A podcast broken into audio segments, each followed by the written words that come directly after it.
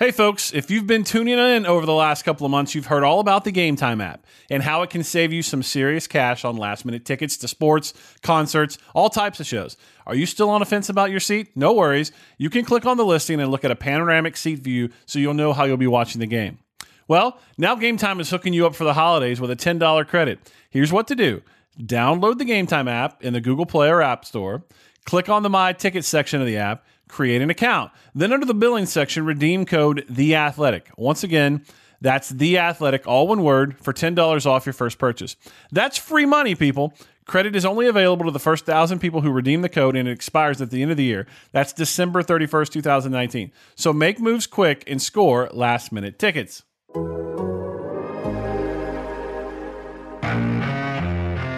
Tagovailoa dancing around, drops. Make up for it, fires to the end zone, touchdown! Alabama wins. The Crimson Tide will not be denied. Hey guys, welcome back into Second and 26, your dedicated Alabama podcast here on The Athletic. I'm your host, Alabama football beat writer for The Athletic, Aaron Suttles. You can also hear me Monday through Friday on WJOX 94.5 in the Birmingham area from 10 to 2 Central Time. Hope hopefully you have been listening to that. I know we got listeners all across the country. And uh, you guys have been listening to this podcast, making it very popular throughout the football season. We greatly appreciate that. We're uh, we're winding down the uh, the 2019 season. We're getting closer and closer to that uh, Alabama Michigan game in the Citrus Bowl in just a little bit, not too terribly far away. And we're getting closer to the college football playoffs, the first round, um, which really odd. December 28th is the date for that. I mean, it's just so odd. Think, okay, we got Christmas, and then three days later we're going to play some semifinal games. This um, it is the schedule, but it is um, certainly no less odd. Hopefully, you're listening to this, and hopefully you've gotten some time off of work or school, and you're spending that time with your the people that you love, your family, your friends, uh, your girlfriend, your wife, your husband, your boyfriend, your significant other. Um, wherever this, wherever you're listening, wherever this finds you, I hope that um, I hope you're somewhere where that you, you know you're valued, and I know that you're loved, and that you spend some time um, this holiday season, whether whether you celebrate Christmas like I do or uh, what, whatever you believe. I hope that you're with your family and people that surround you with love, and that you you take some some time from contemplation, away from work, away from uh, away from the stress of Alabama football, and just sort of. Um, you know, just be with the, the people that mean a lot to you and, and let them know that. And that's my sappy that's my sappy Forced the podcast as we uh, as we get cranked up into it. Obviously, Mac Jones uh, going to get another start. We saw him start the Iron Bowl, and we remember he threw for 300 yards. Obviously, had those two touchdowns, uh, interceptions for touchdowns that proved to be very costly. But how are you feeling about Mac Jones starting this game against Michigan? And if he comes out and, and has another great game, how will that shape your opinion of Mac Jones going into 2020? Let's say he comes out and let's say he throws the ball, I don't know, 28 times. Let's say he's 21 of 28. He goes for 315, a couple of touchdowns, no interceptions, which isn't was by the way, which isn't all that uncommon given the wide receivers he's going to be throwing to. Because as I as I sit in my office and record this podcast on Monday afternoon, I still believe that every one of those wide receivers is playing. So, you know, the numbers that I just gave to you 21 to 28, 315, and a couple touchdowns, you know, actually two touchdowns might be low. You know, we might be, we might be talking about a thing where he has three or four touchdowns, but if he let's just say he has uh, has those numbers with those wide receivers, and you you have to put into con- context of he would be throwing to those wide receivers. How would that shape your opinion of Mac Jones in 2020? Because listen, we just had the early signing period. We, we saw that, and we saw Alabama haul in a really good crop of, of recruits. And one of those very highly touted recruits is five star quarterback from Mater Dei High School in California, was Bryce Young. And in fact, more than one recruiting analyst has basically come out and said they would be surprised, or they would not be surprised, rather, if Bryce Young is the quarterback for Alabama next year. Um, I I've given my opinion on that, and I'll I'll restate it here in a second. But I, I, right now, I'm asking. I want you to sit with this information for a second. I want you to sit with this and think about it. And I and when I when I say I want you to sit with it, I don't want you to have an emotional response. I want you to. I'm going to give you this set of criteria, and I want you to think about it, and give yourself time to think about it. Because I know if I just if I ask you this, your your off the cuff response would be I know what it's going to be, but I want you to think about it, and then I'm going to tell you what I think. Okay, Mac Jones against a, a, pretty good Michigan defense goes 21 to 28, 315 yards, two touchdowns, no interceptions. Alabama wins the football game. Now, again, you have to put into context that he's throwing to those wide receivers. He's not out here throwing to a bunch of average receivers. He's throwing to elite receivers. So you put that into context, and it's not all Mac Jones, but you understand he still went out there and did his job, which is sort of the mantra of Nick Saban that he learned under Bill Belichick, right? The do your job philosophy. So Mac Jones go out goes out against a good defense, and he does his job. Okay, I want that in your head, and now I want you to think about Bryce Young. And heck, let's throw Taulia Tagovailoa in there too. And for the sake of this argument, we're going to live in a world where Tua Tagovailoa has opted to go to the NFL. And as I sit here recording this podcast on on December 23rd, we don't have any more information than we had before about Tua's plans. It's closer than a lot of people think it is, but right now, for the sake of this argument, Tua has gone pro. So we've got here's what we know. We got Mac Jones, who is has some now very valuable real world, meaningful experience. We've got a five star quarterback coming straight out of high school who is about five foot 11, less than 190 pounds. You got Taulia Tagovailoa, who's got some experience, no meaningful experience in college football, but some experience. He's been in a college football game before. He's thrown a collegiate pass. And you got Paul Tyson. Okay. Those are the those are the known quantities we have in this situation that I'm laying out for you. Who's who's who's your favorite to start? Again, I ask you to think about this. I don't want an emotional response. I want you to think about it. And I bet you a lot of you after you you've sat with this for a little bit, and I bet a lot of you who've who've thought about this and, and really have gone through this exercise that I've given to you have probably still come to the conclusion that you had which, which was a off the cuff response, which was you probably be honest with me. How many of you said Bryce Young? There's no way for me to know, but I bet if we're all being honest and I live in a world where I could know your thoughts and your minds, I bet you the majority of you out there listening to this podcast probably said it's going to be Bryce Young. And I understand why. He's another dynamic quarterback. We have just concluded an, an, an era of Alabama quarterback that's just dynamic to the point we've never seen it before. And for the sake of this argument, remember it's over. Tua has gone to the NFL. I'm here to tell you not so fast, my friend. I, I, am not here to to spoil anyone's party. I'm not here to rain on anyone's parade. I'm just going to take practical experience of me having covered Nick Saban for more than a decade and apply it to this situation. Okay, and I'm going to apply it in a way that is not emotional. I, I, I don't have a favorite. I don't I don't favor either of these guys. By all accounts, they're both outstanding young men. Everyone in this quarterback competition is an outstanding young man. I don't favor one or the other. I didn't I don't I didn't know any in high school. I don't have one favorite over another. I'm laying out a dis like passion is not involved in this argument. It's completely just ration in my firsthand experience documenting Nick Saban decisions over a decade.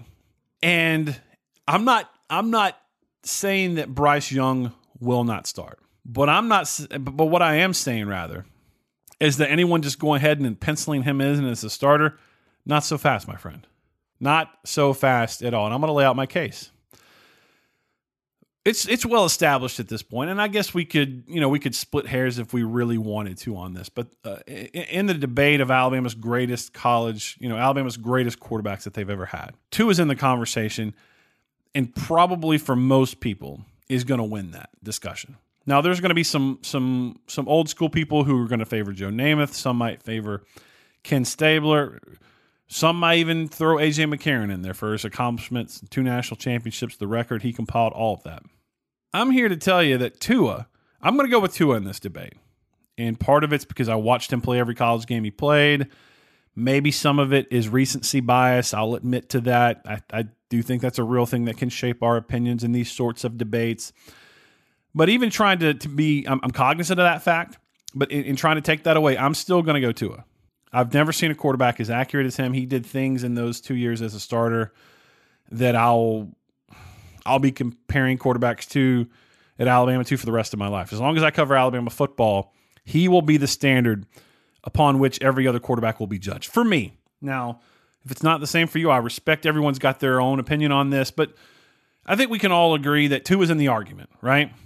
Well, Aaron, why are you why are you laying out this very long-winded thing about where Tua ranks? Well, the reason I am is because if we accept that he's one of the greatest, if not the greatest, Alabama quarterback in program history, if we accept that he's either the or in the conversation of, I want you to think about what it took for him to finally get in a college football game in meaningful situation. I, want, I really want you to go back and remember 2017. Now, we know what he did in the second half of the national championship game when he came on and, and, and basically he came on for, for Jalen Hurts, who was benched.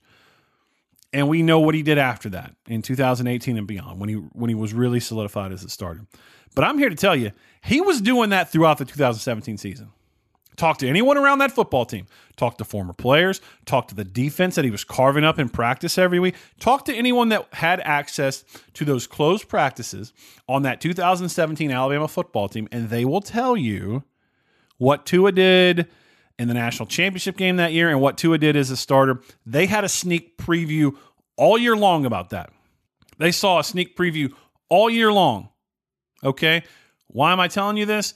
Because it took Jalen Hurts basically having a wretched game in a national championship game. A wretched game. Could not throw the football in that game. Go look at his first half stats. What was it, three of seven? Something like that in the first half against Georgia. It took that kind of performance for Nick Saban to pull the trigger on the true freshman quarterback, despite the fact of Nick Saban seeing Tua Tagovailoa carve up his defense in practice all year long. Are you starting to put it together? It took that for Nick Saban to pull the trigger on a true freshman quarterback over the experienced starter. What I'm saying is Nick Saban tends to very heavily favor experience, especially experience that that doesn't make mistakes. That's the key here. If if Mac Jones continues to be a guy that throws some interceptions, as we saw against Auburn, that opens this up. But if he plays solidly, he doesn't turn the football over, he is going to be incredibly difficult to unseat, my friends. And I use as my evidence over a decade's worth of experience covering Nick Saban. We've seen it in multiple situations, not just at quarterback. Across the board, there have been guys that were younger guys who were better players, but they had a guy in front of them that was more experienced and didn't make mistakes. That's the key. That's the key to the drill here.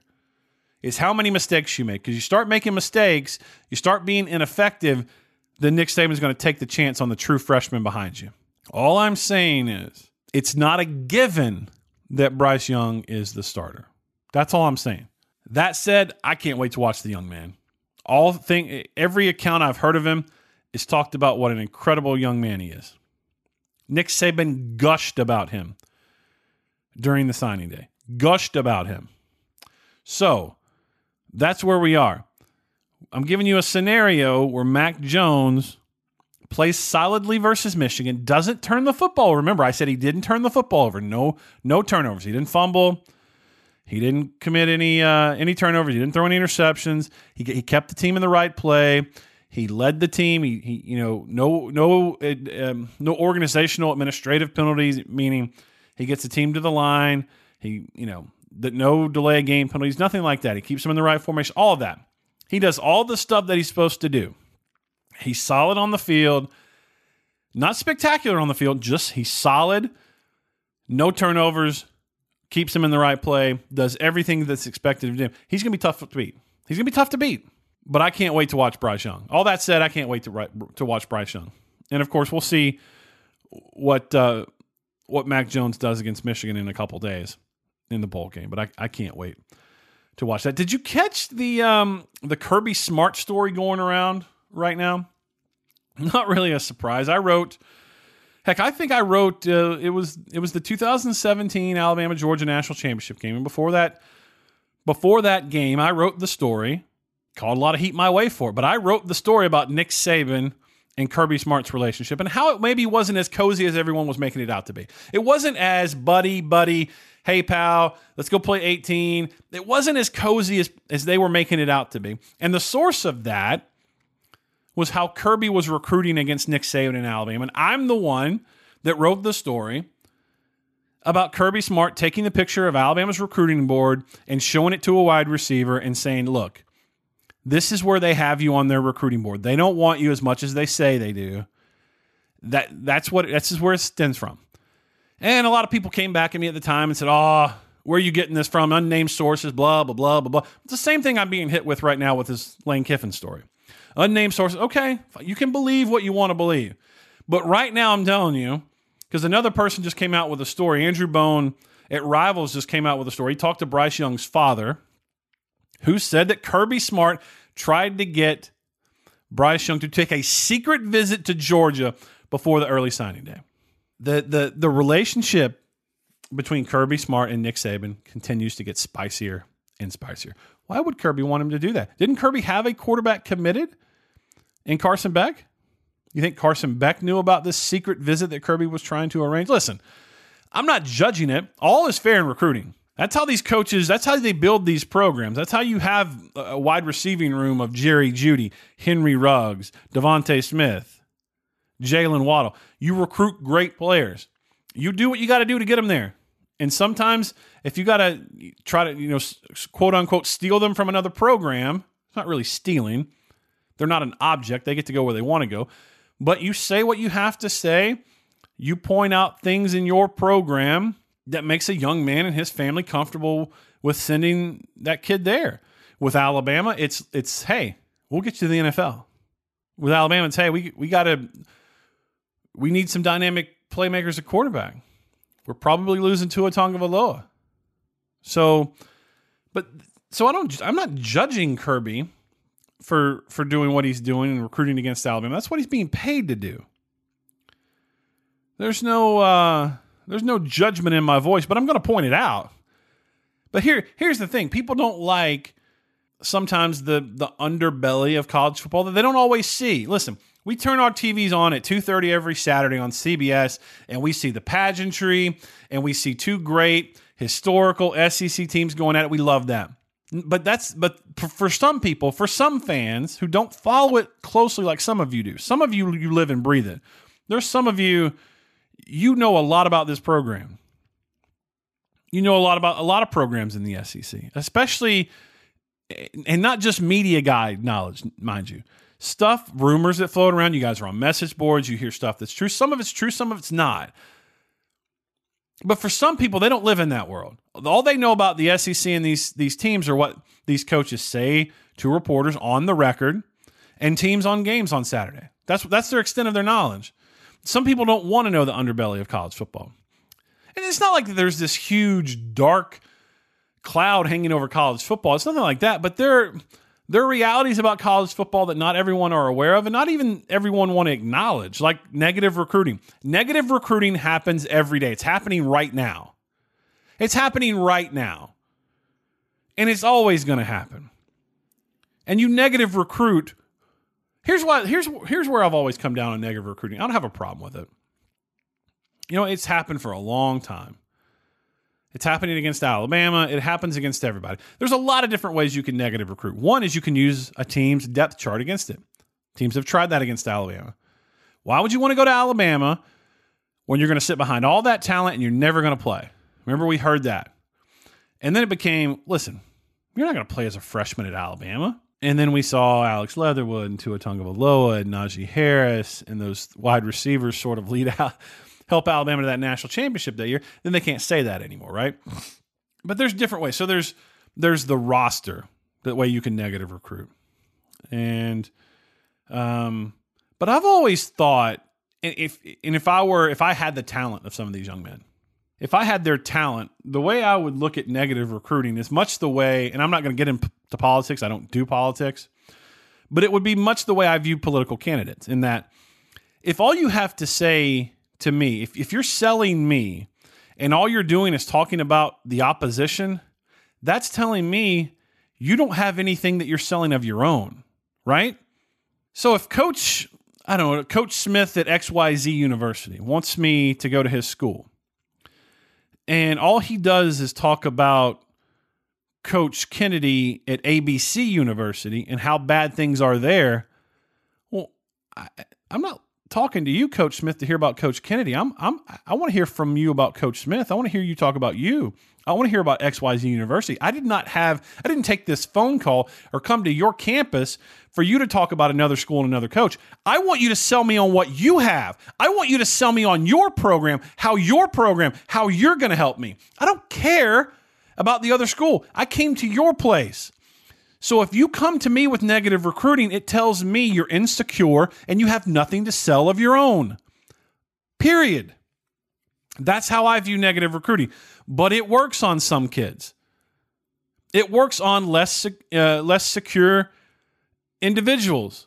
And that doesn't mean that they're insecure about any of their ability or anything. Some kids don't like the fact that they have to compete to, to be guaranteed a spot a playing time. They've been the best player on every team they've ever been on. The idea that they would have to go in and compete, well, they're already the best. Why are you making me compete? While is uh, on the other hand, some recruits welcome the competition because they think they are the best and they can't wait to get out there and show everybody. Everyone's different. Negative recruiting works on certain certain players, it doesn't work on certain others. That's all I'm saying. And I have no problem with it. I'm just telling you my personal preference. If I come talk to you, if I want to do business, let's say you own a business and I go to you and all you do is tell me about why I don't want to do business with their competitor, well, I'm not at the competitor. I came to your place. You're the proprietor of your place. I came to you. You tell me what you can do for me, what services you can provide me. I didn't come to you for you to badmouth, badmouth your competition. That tells me if you talk about the competition more than you talk about yourself or your program, what are you hiding? What, it's like the old sleight of hand trick. That's how I view it. But that story is up, and Andrew Bone reported that, that, that Kirby Smart tried to get Bryce Young to take a, a, a silent visit. And uh, Mr. Young was smart enough to say, listen, nothing stays silent in recruiting. so uh, they avoided all that drama. He signs with Alabama, and that's the way it is. We're wrapping up. We got a few more days of the 2010s, so make the most of it. I don't know what you remember most about this decade, but I've seen a lot of Alabama fans have put these Twitter threads together with their favorite plays of the decade. I've seen a lot of that 2012 Alabama LSU game. And in fact, you'll remember I we did a two, best of 2010s. I put out a, an all decade team that included the, the best players, the best games, the best plays, the best moments, and that was one of them. That that AJ McCarron to TJ Yeldon touchdown pass in in Death Valley. And what made that one so I guess special for Alabama fans is Alabama's offense was miserable in the second half. I mean, absolutely miserable. Couldn't do anything. In the last drive of the game, they marched down the field and they st- score in a dramatic way. They win the game. But what what what plays spring to mind for you from this decade? Favorite plays? There are a lot. Here's the here's the tricky part. There are a lot of them. it's it's one of the best decades we've ever seen in the history of college football that Alabama just authored. So there's a lot it was like me trying to pick an all decade team. It's like, come on. This is difficult to do. Very difficult to do. So uh, be thinking on that. You got a few days left of the 2010s before 2020 rolls in. So start thinking about your best moments. Go go on Twitter, find some of those threads, relive those great moments. Nothing wrong with living in the past a little bit. You don't want to always live in the past, but taking a taking a trip down memory lane is not a bad thing. Um, always keep your eyes forward, but there's there's nothing wrong with remembering either. Um, speaking of which, you remember it was once upon a time there was a there was a phrase out there called Bama bust.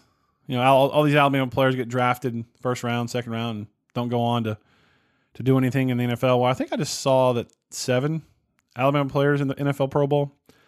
So much for those NFL Bama bust, right? I think I saw four Alabama running backs currently have a thousand yards rushing. Four, yeah, but but they're busts.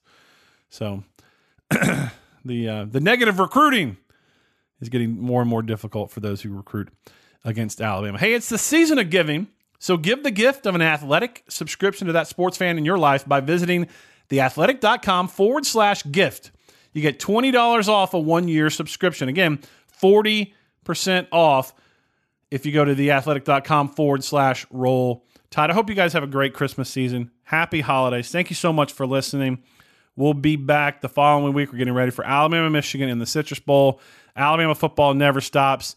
That's what makes it special. You guys demand knowledge. It makes this job very, very challenging, very difficult, but also very rewarding. I want to thank you for listening, for always following my career. A lot of you have had such nice things to say. I'm thankful for you right now during this season uh, as I spend myself, uh, spend my time with my family, and and think about how blessed I am. I'm blessed partly because there's so many good people out there. You know, the negative people out there on social media, they get the majority of the attention. They scream the loudest. But but far and away, there are there are far more of you that are kind, that are nice, and I'm so thankful for. So I wish you a very merry Christmas, a happy holidays, and a great New Year. Thank you for listening to Second and 26 this year, and we're going to keep it rolling next year. Uh, until then, see you again on Second and 26.